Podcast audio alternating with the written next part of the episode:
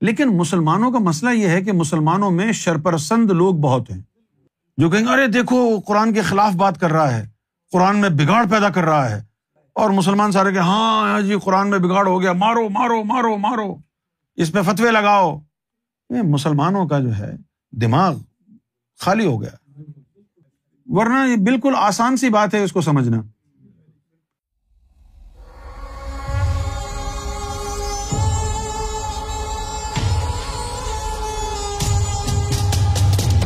Doctor جمال، وعلیکم السلام۔ یہ میرا چوتھا سوال ہے، لیکن یہ پچھلے تین سوالوں سے زیادہ جرت مندانہ ہے۔ ہو سکتا ہے کہ میں ہنڈریڈ پرسینٹ غلط ہوں۔ ہو سکتا ہے میں ہنڈریڈ پرسینٹ درست ہوں۔ لیکن میں درمیان میں نہیں رہ سکتا، اور مجھے اس بات کا پورا یقین ہے۔ میرا سوال یہ ہے، مجھے لگتا ہے کہ ہمارا محترم قرآن ہم تک پوری طرح سے نہیں پہنچایا گیا۔ یعنی اصل شکل کا پچاس فیصد بھی نہیں۔ باقی قرآن کہاں ہے؟ کیونکہ بائبل اور توریت میں قرآن کے مقابلے میں وضاحت کے ساتھ بہت زیادہ معلومات موجود ہے یہ غیر منصفانہ معلوم ہوتا ہے، کیونکہ قرآن آخری سچی کتاب ہے اس کی پوری اطاعت اور سمجھنا چاہیے۔ دیکھو میرے بھائی، قرآن مجید کو اللہ کے حکم پر جبریل علیہ السلام نے نبی پاک صلی اللہ علیہ وسلم کے قلب مبارک پر نازل کیا۔ تو حضور صلی اللہ علیہ وسلم کا جو قلب ہے، وہ قرآن مجید کا مخزن ہے۔ تو یہ ایڈریس ہے پورے قرآن کے ملنے کا۔ حضور کی ذات تک رسائی حاصل کر۔ بمصطفیٰ برساں خیش را کے دیں ہماؤست اگر بؤ نرسی دی تمام بول حبی کہ تو محمد رسول اللہ کی ذات تک رسائی حاصل کر لے کہ وہ سراپا دین ہے۔ اگر تو ان تک نہ پہنچ سکا، تو پھر تو بو لہب ہی ہے۔ قرآن مجید کتابی صورت میں ہمارے پاس پورا ہے یا کم ہے، نہ تو کوئی اس کا اقرار کر سکتا ہے، نہ کوئی اس کا انکار کر سکتا ہے۔ کیونکہ جب یہ قرآن مجید کو جمع کیا گیا، اس وقت نہ میں تھا نہ آپ تھے۔ جب نہ میں تھا نہ آپ تھے، تو نہ میں کہہ سکتا ہوں یہ پورا ہے یا ادھورا ہے، نہ آپ کہہ سکتے ہیں کہ یہ پورا ہے یا ادھورا ہے۔ اب سوال یہ پیدا ہوتا ہے کہ کیا قرآن کو جمع کرنے والوں پر ہم بھروسہ کر سکتے ہیں کہ انہوں نے بڑی دیانت داری کے ساتھ سارا قرآن کتاب کی صورت میں پیش کر دیا تھا؟ تو اس کا جواب یہ ہے کہ قرآن مجید کتنا کتابی صورت میں آیا ہے، کتنا نہیں آیا۔ یہ سوائے محمد رسول اللہ کے کوئی نہیں جانتا۔ کیونکہ جب بھی آیت اتری ہے، اس کا کوئی ثبوت نہیں کہ جب بھی وہ آیت اتری ہے تو کسی نہ کسی نے اس کو محفوظ کر لیا ہوگا۔ دوسری بات یہ بھی ہے کہ قرآن مجید کی بہت ساری آیات ایسی تھیں جن کو اللہ تعالیٰ نے منسوخ کر دیا تھا۔ اور آج اس قرآن میں وہ منسوخ شدہ آیات بھی موجود ہیں۔ اب میں آپ کو ایک مثال دیتا ہوں، بڑی بھونڈی مثال ہے، لیکن سمجھ میں آئے گا آپ کو۔ کچھ چیزیں ایسی ہوتی ہیں کھانے پینے کی کہ جن کے اوپر ویلڈیٹی کی ڈیٹ لکھی ہوتی ہے۔ یا لکھا ہوتا ہے بیسٹ بفور یوز جیسے فروٹ ہو گئے یا دودھ ہو گیا یا بنے ہوئے کھانے ہو گئے۔ ان کے اوپر ڈیٹ ڈالنی پڑتی ہے کہ ایک ان کی ان کی جو ہے نا سرٹن ویلڈیٹی ہے، اس کے بعد پھر یہ خراب ہو جاتے ہیں۔ لیکن سوکھے ہوئے، کچے چاول ہیں، دالیں ہیں، ان کے اوپر کوئی ایکسپائری ڈیٹ نہیں ہے۔ تو اب اگر دودھ ہے، اس پہ لکھا ہے کہ بھائی پانچ دن کے لیے استعمال کیا جا سکتا ہے فریج میں رکھیں۔ تو پانچ دن کے بعد وہ دودھ خراب ہو جائے گا۔ اسی طریقے سے جو احکامات الہی اللہ کی طرف سے آئے تھے کچھ وقتی تھے اور کچھ دائمی تھے۔ کچھ وقتی تھے۔ وقتی کیا؟ کہ اب جہاد ہو رہا ہے۔ نبی پاک صلی اللہ علیہ وسلم صحابہ کے ساتھ جہاد میں ہے اور جہاد کے دوران آیت نازل ہوتی ہے کہ پہاڑ کے پیچھے یہودی چھپے ہوئے ہیں تمہیں مارنے کے لیے۔ یہ کافرین وہاں پر جمگٹا لگا کے کھڑے ہیں۔ وہاں جاؤ اور جہاں بھی کوئی کافر ملے مار دو۔ یہ میدان جنگ کی آیت تھی۔ تو مولویوں نے کیا کیا؟ یہ آیت تو اس وقت کے لیے تھی۔ وہ وقت ختم ہو گیا، جہاد ختم ہو گیا، یہ آیت ایکسپائر ہو گئی۔ اب اگر آپ اس کو عام زندگی میں بھی آیت کو لے لیتے ہیں، تو پھر آپ کیا سوچیں گے؟ جہاں بھی کافر ملے مار دو۔ سمجھ گیا؟ اب اگر حضور صلی اللہ علیہ وآلہ وسلم نے اس کا یہی مطلب لیا ہوتا، تو پھر کافروں کو تبلیغ کیوں کی؟ جہاں ملے مار دیتے۔ جہاں ملے مار دو۔ لیکن مسلمانوں کا مسئلہ یہ ہے کہ مسلمانوں میں شرپرسند لوگ بہت ہیں۔ جو کہیں ارے دیکھو قرآن کے خلاف بات کر رہا ہے۔ قرآن میں بگاڑ پیدا کر رہا ہے۔ اور مسلمان سارے کہ ہاں, ہاں جی قرآن میں بگاڑ ہو گیا۔ مارو مارو مارو مارو۔ اس پہ فتوے لگاؤ۔ یہ مسلمانوں کا جو ہے دماغ خالی ہو گیا۔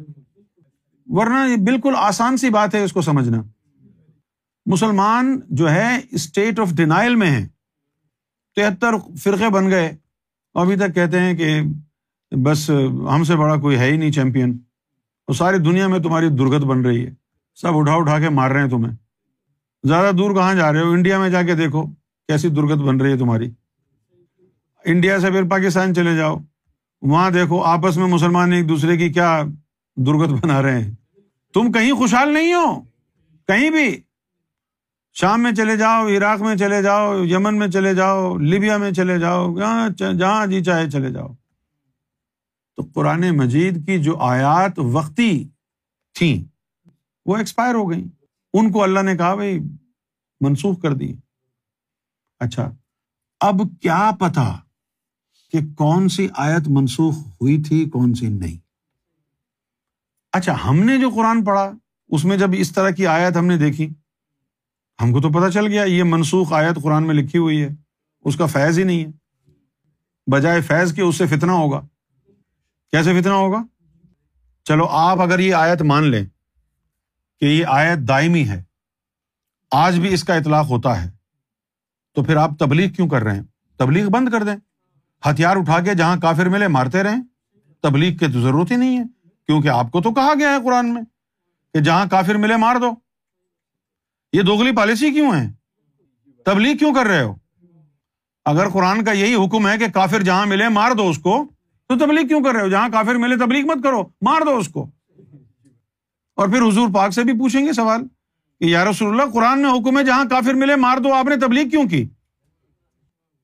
اچھا اب دوسری بات، یہ جو رونا ہم روئے کہ جی ہمارا قرآن کا پتہ نہیں ہے کہ یہ پورا ہے یا نہیں ہے، یہ کہاں سے غلطی ہوئی ہے؟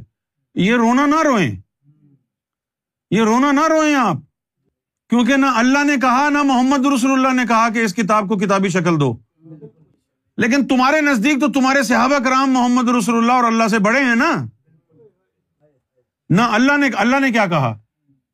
اللہ نے حضور صلی اللہ علیہ وسلم کو یہ فرمایا کہ ہم نے یہ قرآن نازل کیا ہے اور ہم ہی اس کی حفاظت کریں گے۔ تو پھر عمر بن خطاب کا آنا اور یہ کہنا کہ بھائی حفاظ بہت سارے شہید ہو گئے ہیں قرآن تو ضائع ہو جائے گا، لہٰذا اس کو کتابی صورت میں دے دو۔ کیا یہ ان کے جو اسٹیٹمنٹ ہیں، اس بات کا اظہار کرتے ہیں کہ ان کا قرآن مجید کی آیات پر اللہ تعالیٰ کے فرمان پر یقین تھا؟ جب اللہ نے کہہ دیا تھا کہ ہم نے نازل کیا ہے، ہم ہی اس کے محافظ ہیں، تو آپ اس کی حفاظت کے لیے کیوں اس کو کتابی صورت دے رہے ہیں؟ لیکن آپ کو پڑھائی ایسی گئی ہے پٹی، مسلمانوں کو ایسی پٹی پڑھائی گئی ہے کہ وہ جو اللہ کا سبق ہے، وہ ان کو یاد نہیں ہے۔ وہ جو کہہ گئے صحابہ کرام بس وہ سب سے افضل ہے۔ اللہ کا قرآن افضل نہیں ہے۔ اور نہ بات کرنا چاہتے دوگلے لوگ ہیں نا زیادہ تر۔ دوگلے لوگ۔ جس کے اندر سچ بات کہنے کی ہمت نہیں ہو، وہ کہاں کا مرد ہے؟ ہزار خوف ہوں، لیکن زباں ہو دل کی رفیق۔ یہی رہا ہے ازل سے قلندروں کا طریق۔ کہنا پڑے گا۔ کہنا پڑے گا۔ اور پھر دوسری بات یہ ہے کہ آج کے مسلمان نے علم کا سر چشمہ اور ممبا قرآن کو بنایا ہوا ہے۔ اور محمد رسول اللہ کچھ اور کہہ رہے ہیں۔ آپ فرما رہے ہیں کہ انا مدینہ تو علم و علی بابہ کہ علم کا میں شہر ہوں، قرآن نہیں ہے۔ ارے قرآن تو خود حضور صلی اللہ علیہ وسلم کا حصہ ہے۔ کیونکہ اصل قرآن حضور کے قلب میں ہے، کتاب میں نہیں ہے۔ اس کا فرق کیا ہے؟ کہ جیسے یہاں پر ایک پیالہ رکھا ہے، اس میں ہے نہاری۔ اور یہاں پر لکھا ہوا ہے ٹیشو پیپر پر نہاری۔ اصلی کون سی ہے؟ اگر میں کہوں، دو شخص آ جاؤ، میں تم کو نہاری دیتا ہوں۔ ایک کو پیالہ دے دیا نہاری کا، ایک کو یہ ٹیشو پیپر نہاری لکھا ہوا ہے، وہ دے دیا۔ تو آپ لے لیں گے یہ؟ یہ لے لیں گے آپ؟ کہیں گے، یار، آپ بیوقوف بنا رہے ہو ہم کو۔ یہ تو نہاری لفظ لکھا ہے۔ نہاری تو پیالے میں ہے۔ اسی طرح یہ اکثی قرآن ہے جو کتابی صورت میں ہے۔ قرآن اصل تو محمد کے قلب میں ہے، نور کی صورت میں۔ اصل قرآن محمد رسول اللہ کے دل میں ہے۔ سلطان باؤ کہتے ہیں، وہ میں کسی مدرسے میں نہیں گیا۔ میں نے قرآن کا ایک لفظ، ایک حرف لے لیا، الف۔ الف سے اللہ اللہ کرنا شروع ہو گیا۔ اللہ اللہ کرنے سے میرا سینہ پاک ہو گیا، دل پاک ہو گیا۔ حضور پاک نے جب سفید سینہ دیکھا تو گلے سے لگایا، سارا قرآن خود بخود ادھر آ گیا۔ اور پھر ایک واقعہ ہمارے ساتھ بھی ہوا۔ وہ کیا ہوا؟ سال چھ مہینے گزرے تھے ذکر لیے ہوئے۔ اور میں جب سو جاتا تو مجھے میرے قلب سے تلاوت قرآن کی آواز آتی۔ میں سو رہا ہوں اور مجھے سوتے ہوئے کو بھی قرآن کی آواز آ رہی۔ قرآن کی تلاوت کر رہا ڈیڑھ دو مہینے تو یہ ہوا کہ جب میں سو جاؤں تو قرآن کی تلاوت ہو۔ اللہ کی قسم، خانہ کعبہ میں اذان ہو۔ اللہ کی وحدانیت کی قسم، مجھے میرے قلب سے اذان کی آواز آتی۔ کبھی اذان کی آواز ڈفرینٹ آتی۔ جب وہ آواز ڈفرینٹ آتی تو میں سوچتا، یہ آواز ڈفرینٹ کیوں ہے؟ پھر میں آنکھیں بند کر کے اپنے دل کی طرف توجہ کر کے دیکھتا۔ خدا کی قسم مجھے اپنے دل پر گمبد خزرہ نظر آتا۔ پھر مجھے پتا چلتا کہ یہ جو اذان ہو رہی ہے مسجد نبی میں ہو رہی ہے۔ ایک دفعہ ایسی اذان کی آواز قلب سے آئی کہ میں ساری رات روتا رہا۔ پتا چلا کہ وہ بلال حبشی کی اذان تھی۔ پہلے تو صرف سوتا تھا تو قرآن کی تلاوت ہوتی تھی۔ پھر دو ڈھائی مہینے گزرے، اس کے بعد کیا ہوا؟ اس کے بعد اب میں بیٹھا ہوا ہوں ہوش و آواز میں۔ تو قرآن کی تلاوت شروع ہو گئی۔ میں کانوں سے سن رہا ہوں۔ بڑی سریلی میٹھی آواز میں۔ سورہ رحمان، سورہ بے شمار۔ پھر ایک دن کیا ہوا کہ میں جمعے کی نماز پڑھنے کے لیے گیا۔ جمعے کی نماز پڑھنے کے لیے گیا اور جو امام تھا وہ تلاوت کر رہا۔ اس نے بس سنا کہ امام نے تلاوت شروع کی ہے دل نے۔ یہ بھی شروع ہو گیا۔ نماز میں۔ نماز میں تلاوت کرنا شروع ہو گیا۔ اب میں تو آنکھ بند کر کے لگا ہوں۔ میں تو آنکھ بند کر کے لگا ہوں۔ جمعے کی نماز میں دو رکعت ہوتی ہے جو باجماعت پڑھتے ہیں نا، دو رکعت ہوتی اب جب میں نے سلام پھیرا ہے، کھڑا ہوا ہوں میں جماعت کے ساتھ، دوپہر کو جمعے کی نماز میں، جب میں نے سلام پھیرا ہے، تو عشا کی نماز بھی ہو چکی تھی۔ دو رکت آٹھ نو گھنٹے گزر گئے۔ وہ کیوں؟ اتنی تیزی سے یہ قرآن پڑھتا ہے۔ اتنی تیزی سے قرآن پڑھتا ہے۔ اس دن اس نے ایک رکت میں پندرہ دفعہ قرآن پڑھا۔ ایک رکت میں۔ پھر علامہ اقبال نے کہا، یہ راز کسی کو نہیں معلوم کہ مومن۔ قاری نظر آتا ہے، حقیقت میں ہے قرآن۔ وہ اگر قاری مومن جو ہے، وہ حقیقت میں قرآن ہے۔ تو جس ذات محمد کے سینے پر یہ اترا تھا قرآن، اس کی تعریف کیا ہوگی؟ اس ذات کی کیا تعریف ہوگی؟ تو تمہارا حل ڈاکٹر جمال اسی میں ہے کہ تم حضور صلی اللہ علیہ وسلم کی ذات تک پہنچ جاؤ، ورنہ قرآن ہاتھ میں نہیں آئے گا۔ آیا بھی تو ٹیشو پہ نہاری لکھا ہوا آئے گا۔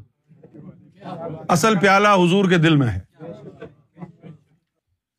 ہم بھی تو کسی مدرسے میں نہیں گئے نا؟ ہم نے بھی تو قرآن نہیں پڑھا نا۔ سارا اتر گیا۔ سارا اتر گیا اور پھر اترنے کے بعد کیا ہوتا ہے؟ یہ شاید تم کو پتا نہیں۔